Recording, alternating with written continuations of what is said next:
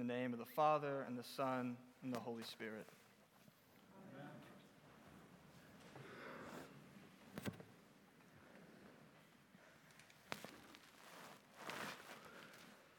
If you're keen on the church calendar, then you know that today marks the new year. And if you didn't know that, don't worry because I didn't either before I went to seminary. Yet here we are at the beginning of Advent, at the new year, finding ourselves reading and hearing about the end of the story. And it may feel like this season should be par- preparing us for Christmas or for Jesus' birthday. However, the Advent season is about so much more than that. It's about anticipation the anticipation of both God and the incarnation of Jesus, and the anticipation of the coming of God's kingdom. So, in our preparation for Christmas, let us not relegate Christ or the kingdom to just an afterthought. Today, we're also celebrating a baptism, the baptism of Dean Patrick Gilbert, and we'll recognize the invitation of God's grace and the work of the Holy Spirit that calls us into the life of Jesus. And so, if we begin first at the incarnational story, we find in the darkness of night, in a foreign land, in a dirty stable, surrounded by animals, with no one around but a humble father and a young and unmarried mother, the baby Jesus, an infant child, the God of the universe in flesh, accepting the vulnerability, the weakness, the humility of humanity. God enters into the world and Jesus into a world where there is no room in the inn. So the story begins in a place without room and ends in a kingdom where room will be endless. God humbly steps out of the place of privilege, out of superiority, power, and possession into the human experience. Jesus feels human temptation, human emotion. He feels pain. Jesus lives and he sees and he breathes in his humanity. Jesus loves those he meets. He cries when his friends die and his heart is broken open for all of us in God's ultimate act of revelation and power that takes place in one of sympathy and sacrifice. Jesus lives at the margins, he shares in suffering and is with people even to the point of his own death. And so God stands before all creation and says to those who stand before him, I will give my life and I will take life up again. And so, what does it mean to stand before God? What does it mean to stand before the Son of Man that we hear echoed in Luke's gospel today? In our stories, many people stand before Christ and we witness his response a response of compassion and knowing, a response that rebukes evil and instead invites love. Jesus loved people, he taught people, healed people, listened to people. He met beggars and prostitutes, the disabled, the condemned, the oppressed, the sick and the tortured, the sinner and the human. He meets them where they are, validates who they are, and gives himself for them, for all. And so in Jesus, this human story becomes God's story. In the incarnation, we get a glimpse of that divine human relationship that takes place at a particular time in a particular life in Jesus Christ, yet spans throughout all time.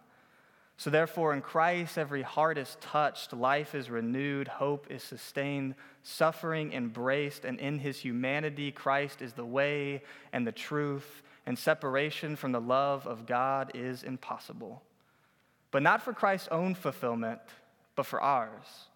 And so the kingdom of God is given equally to all. Jesus' righteousness shows us that God's love is infinite. And so Christianity, as that idea that was rooted in the life of Jesus, appears as a gift. A gift for us all, a gift of hope, but especially a gift for the poor, for the weak and the struggling, for the broken and the grieving, for the forgotten and the lost.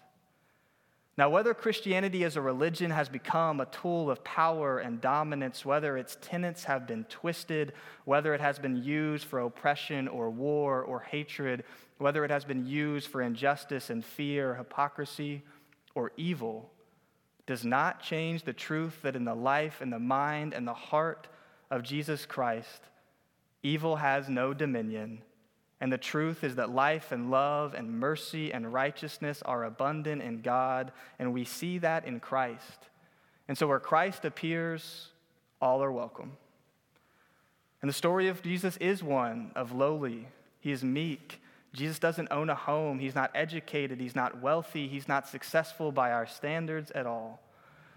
Christ does not seek some material gain or leverage or power, and the gospel story certainly is not one of prosperity or of self fulfillment.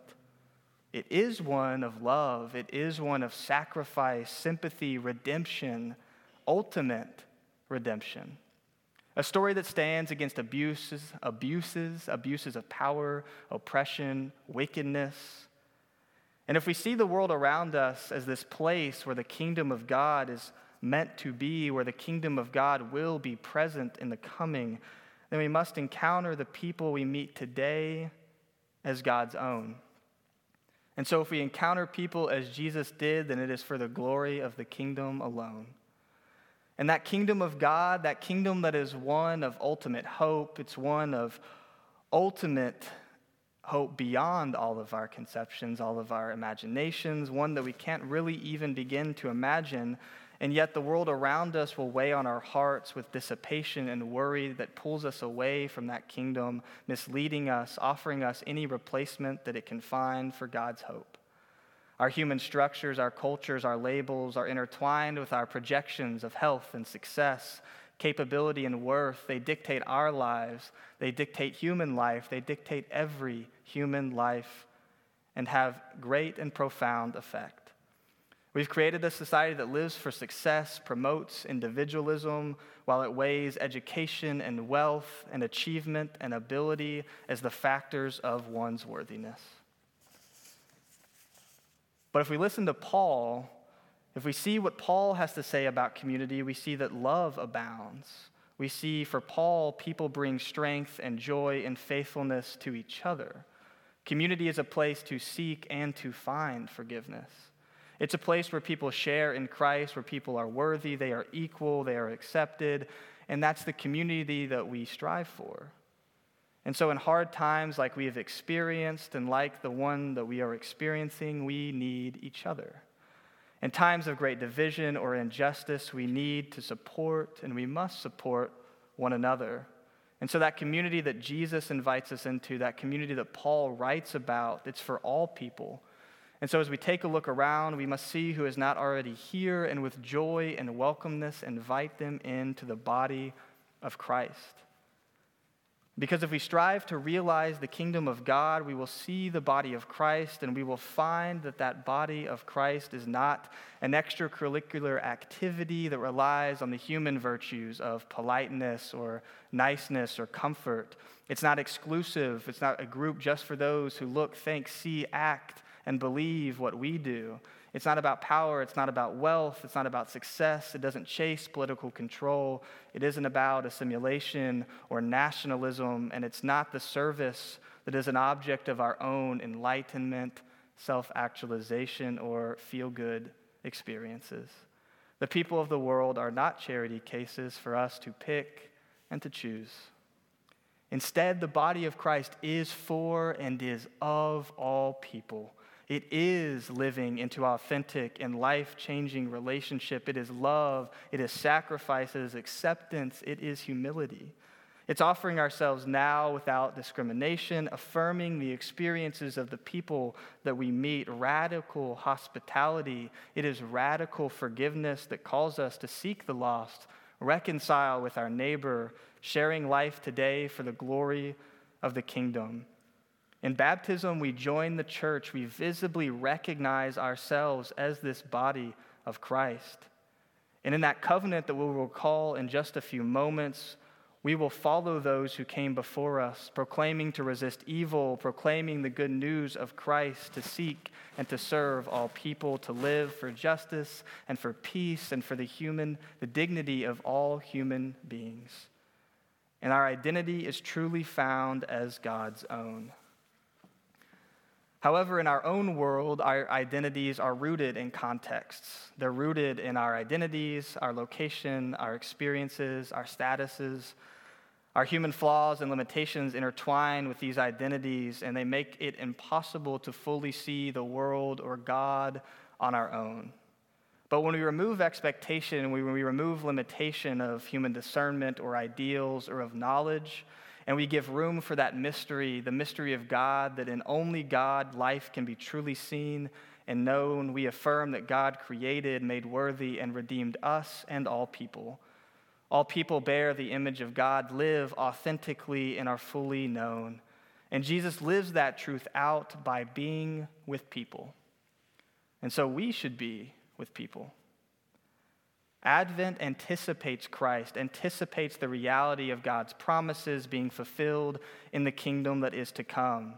And so the passing away that we hear in Scripture does not cause fear. It doesn't invite us to lower our heads, but to find hope. In the witness of Christ's first coming, we prepare for his second. To see the signs, to see what is happening in the natural, the social, the political, the economic worlds, bearing witness to Christ as a people, as a church that seeks inclusion, equality, and acceptance. Christ challenges our norms, challenges all of our expectations, drives us into commitment, into relationship, into service, towards a complete and ultimate restoration of all creation. Yet, for a lot of us, we spend our lives running away from feeling inadequate or weak, feeling useless or lonely or lost. And we might even run away from those in the, who in the world sees that way so we can avoid that fate ourselves. We chase achievements and we despise failure. We want to be right. We want to seek validation from the world. We'll desperately cling to whatever it will give us. We seek to earn our place. But the truth is, is that nothing the world gives us sustains us. Nothing the world gives us surpasses the test of time. But in God, all is given and nothing is earned. We don't earn God's favor not with our works, not with giving our money, not with following the rules or believing this or that or these certain tenets but by grace in Christ alone, our salvation is given. And so in Christ, there are no lowly, no poor, no weak, and certainly no discarded. In Christ, all has been earned, all are rich, and all has been achieved for us in Him. In Christ's death brought new life. In Christ's death, we are baptized. And in that baptism, we must die to ourselves and to this world. But in that death, we find freedom. We find new life. It is in Christ that we are given a lens to the kingdom to see the world and the people of God through it. So Christ does enter a world in which there is no room for him, a world where he finds no home. He was out of place in it, yet Christ chose to be in it. His place instead was found with those whom there was also no room the rejected, the discredited, the denied, the tortured, and the exterminated. For those in this world who have experienced the most horrific things that even in their imagination they cannot escape the horrors of this world, Christ is and always will be there. And so, if the least, the ones that the world sees as the least, are fully redeemed and loved and met and received in Christ, then hope is truly given for all of us. And that hope is beyond all imagination and all conception or understanding, and it will endlessly draw us to Christ to witness that to each and every person that we meet. And so we know the world is full of people who have no home, people who need the hope of the kingdom just like we do. In our hearts and in our churches, will they find room? Will we bear witness to Christ's life, to his death, to his resurrection? Will we invite the kingdom of God here today?